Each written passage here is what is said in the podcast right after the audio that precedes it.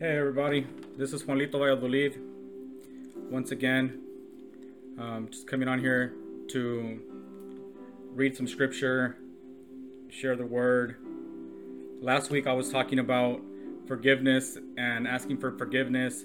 This week I'm kind of sticking to the same topic but moving on to a different word. Um, this week I'm going to be focusing on the word pardon. Now, understanding who to ask for forgiveness understanding where to go for forgiveness isn't the only piece in being forgiven. It also takes the person receiving your request to pardon you.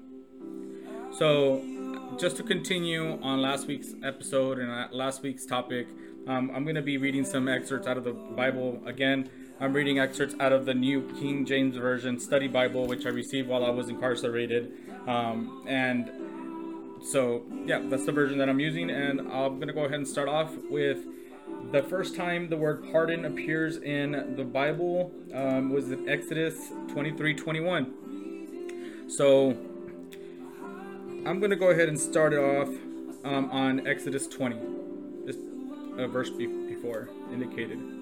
All right, behold, I send an angel before you to keep you in the way and to bring you into the place which I have prepared.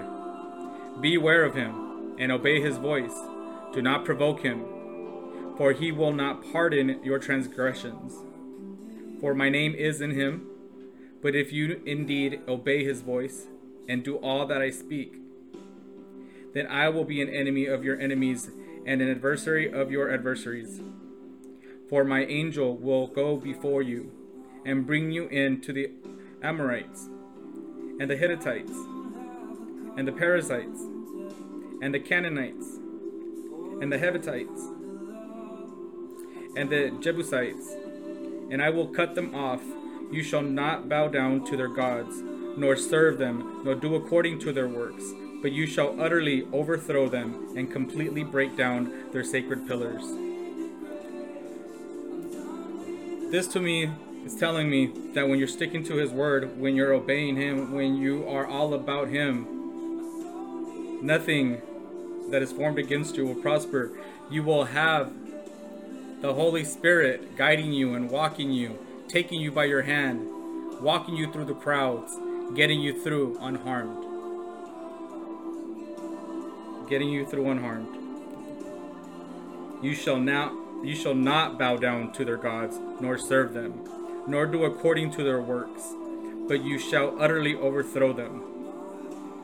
When I was incarcerated, when I was going through, you know, the whole legal system, for a long time I felt like I was subjected and that I was being dragged through a system that they had already put in place t- to make me fail, to get me to fail. Um, I was a little upset at the time, to say the least. Um, prior to my relationship with God, I had no peace of mind. I had, I was just full of rage and anger um, because these people were were just going about their daily business, going about their process without actually listening to a word that I was trying to say, to tell them. They weren't about finding truth, they were about prosecuting. That's what it was about. They were about prosecuting instead of trying to find the truth. So I was impatient with the process when I was going through it, but now that I reflect back, I feel like my impatience also helped them build walls, which got us to where we're at today. They succeeded in pressuring me to plead guilty to crimes that I didn't commit, but I truly believe that it was God's will for me to have gone through everything that I went through and come out today with the strength mentally, emotionally, and physically to not allow it to hinder me and take me back to where they thought I would end up. Um, and I feel like honestly, the blessings come because I have given myself to Jesus. I've allowed Him to take the reins. He will only get me to the roads which are meant for His will to be done. Everything that has happened in my life is His will. roadblocks are His will. Because when you take the alternate route, that is your true route. That is your true path and your true destiny. Now, moving on to the next part where we find pardon in the Bible. The word pardon appears again in Nehemiah 9:17. So let's take a look here. I'm going to take a one verse back again. But they and our fathers acted proudly, hardened their necks, and did not heed your commandments. They refused to obey, and they were not mindful of your wonders that you did among them. But they hardened their necks, and in their rebellion they appointed a leader to return to their bondage. But you are God, ready to pardon, gracious and merciful, slow to anger, abundant in kindness, and did not forsake them. Even when they made a molded calf for themselves and said, This is your God that brought you out of Egypt, and worked great provocations. Yet in your manifold mercies, you did not forsake them in the wilderness. The pillar of the cloud did not depart from them by day to lead them on the road, nor the pillar of the fire by night to show them the light and the way they should go. You also gave your good spirit to instruct them, and did not withhold your, your manna from their mouth, and gave them water for their thirst. Forty years you sustained them in the wilderness. They lacked nothing. Their clothes did not wear out, and their feet did not swell. But you are God, ready to pardon, gracious and merciful, slow to anger, abundant in kindness now, people may think right now with this pandemic going on, how can you say he's slow to anger? Look what he's doing. He didn't just do it overnight. He sat back and watched us sin and sin and sin and sin and sin again. And he watched us rebel from his word. He watched us do as we pleased. He's watched us. He watched us. Both what we did by day and what we did by night. He watched us. Our God watched us, and whether this thing is man-made or of human of nature, only God knows, and well, maybe the person who made it, right? If it's man-made, but even with that, it was God's will for that person to have the intelligence to create that, and His will to release it into the world. His will, His time, His way. But it's my belief that he didn't just come to say, hey, I'm going to go ahead and just throw this virus on Earth. It was slow to anger. It was slow to anger. All the years before that were his abundant kindness, not taking away the free will he gave us. And even now, he hasn't taken away our free will. He has not taken our free will. I mean, by all means, there's people that are protesting in the Capitol with guns. Hmm, go figure. Who would have thought that in America, anybody who is not a law enforcement agent would be able to walk into a Capitol with a gun and protest and slander the system? Hmm. Hmm. But the response from the system is an interesting thing because they have selected not to use force against the people who are protesting in that manner. We all know, we all know that there is a big unfairness in politics, in government, and in our legal system. it does make me wonder if those actions, those feelings, those responses from people in power are part of the reason why our God is unleashing his wrath on earth, on human beings. Hey, only he knows, right? Now, the next place that the word pardon appears in the Bible is in Job 7:21. And I'm going to take it back a little bit. Job 7:21. I'm going to take it back to Job 17. What is man that you should exalt him, that you should set your heart on him, that you should visit him from every morning and test him every moment? How long? Will you not look away from me and let me alone till I swallow my saliva? Have I sinned? What have I done to you, O watcher of men? Why have you set me as your target, so that I am a burden to myself? Why then do you not pardon my transgression and take away my iniquity? For now I will lie down on the dust, and you will seek me diligently, but I will no longer be.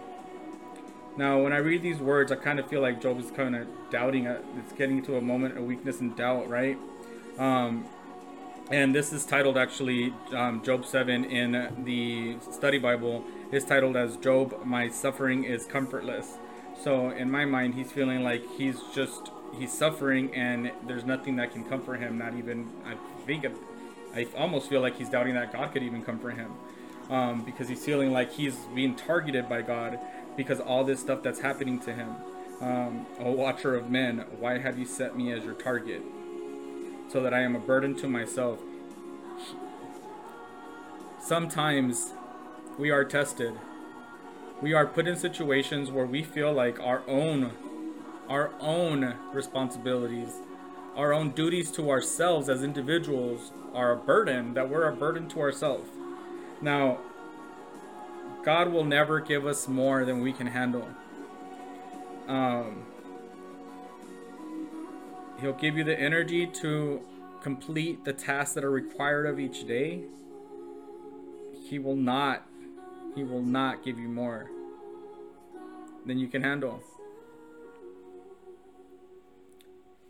And if your body can't handle it, and you are a believer, then he's ready to pick you up because He determines when your last heartbeat is, He determines when you take your last breath.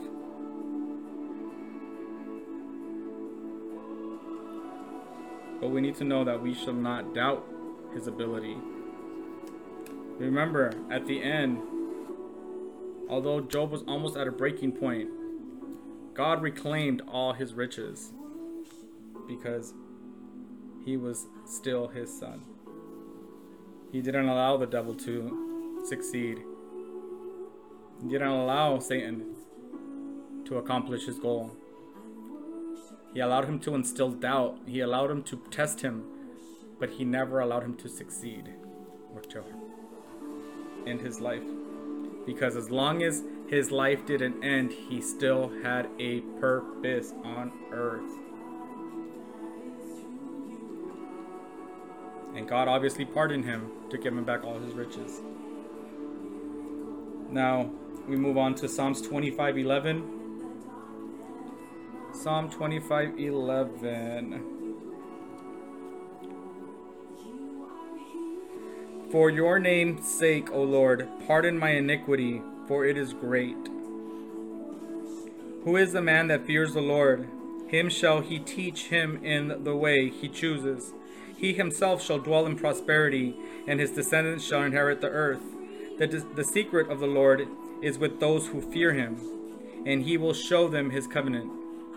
My eyes are ever toward the Lord, for he shall pluck my feet out of the net. Amen. Whenever you feel stuck, whenever you feel trapped, God will get you out. Whether it's a feeling, whether it's a physical location, God will get you out. He will get you out.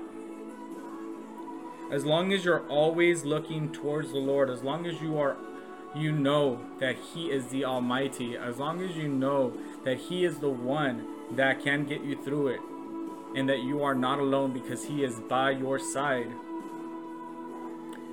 Heck, this song playing in the background is perfect right now. He will make a way for you to succeed.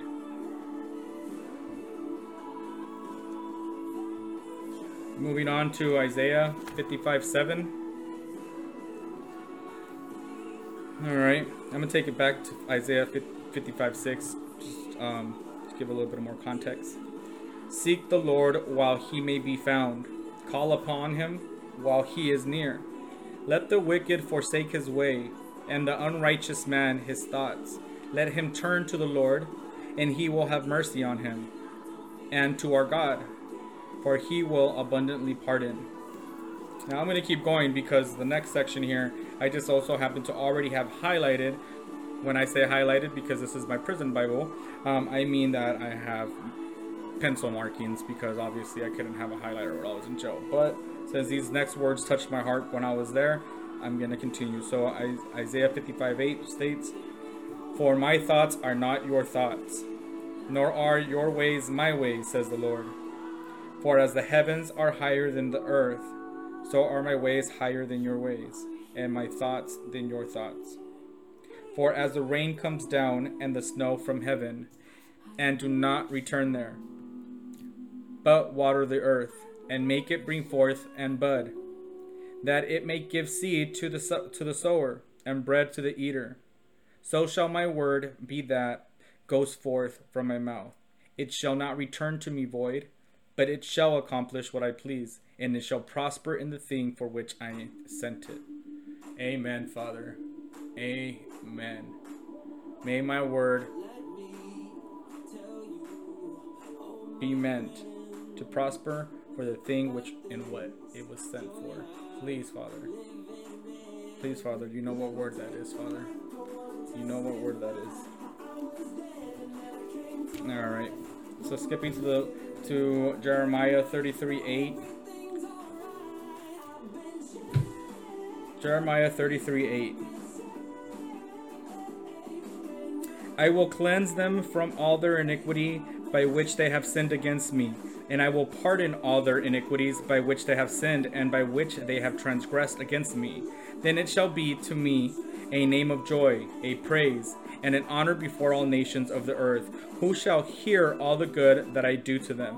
They shall fear and tremble for all the goodness and all the prosperity that I provide for it. Thus says the Lord, again there shall be heard in, in this place, of which you say, it is, des- it is it is desolate without man and desolate without beast. In the cities of Judah, in the streets of Jerusalem, that are desolate, without man and without inhabitant and without beast, the voice of joy and the voice of gladness, the voice of the bridegroom and the voice of the bride, the voice of those who will say, Praise the Lord of hosts, for the Lord is good, for his mercy endures forever. And of those who will bring the sacrifice of praise into the house of the Lord. For I will cause the captives of the land to return as as at the first, says the Lord. Thus says the Lord of hosts, in this place which is desolate without man and without beast, and in all its cities, there shall again be a dwelling place of shepherds, causing their flocks to lie down in the cities of the mountains, in the cities of the lowland, in the cities of the south, in the land of Benjamin, in the places around Jerusalem, and in the cities of Judah. The flock shall again pass under the hands of him who counts them, says the Lord. Behold, the days are coming, says the Lord, that I will perform that good thing which I have promised to the house of Israel and to the house of Judah. In those days, and at the time I will cause to grow up to David a branch of righteousness. He shall execute judgment and righteousness in the earth. In those days Judah will be saved, and Jerusalem will dwell safely. And this is the name by which will be called the Lord our righteousness. Remember, the only way that God can truly provide you with a pardon, which provides mercy, forgiveness, blessings, is when you have accepted that Jesus Christ died, gave up his life in place of yours to pay our Lord in advance for our sins. When you truly believe that Jesus Christ sacrificed himself you allow the Holy Spirit into your body. You allow it to touch your heart. And as long as you continue to establish that relationship and continue to dwell in the Word, you continue to seal. You continue to seal your soul from all attack of all evil. In order for you to truly be pardoned, you have to forgive yourself. By not forgiving yourself, you are instilling doubt in the word. By doubting the word, you're truly not accepting his blessings. You're truly not accepting who he is and what he is and what he can do. He is the most powerful thing in this universe. Heck, he's beyond this universe.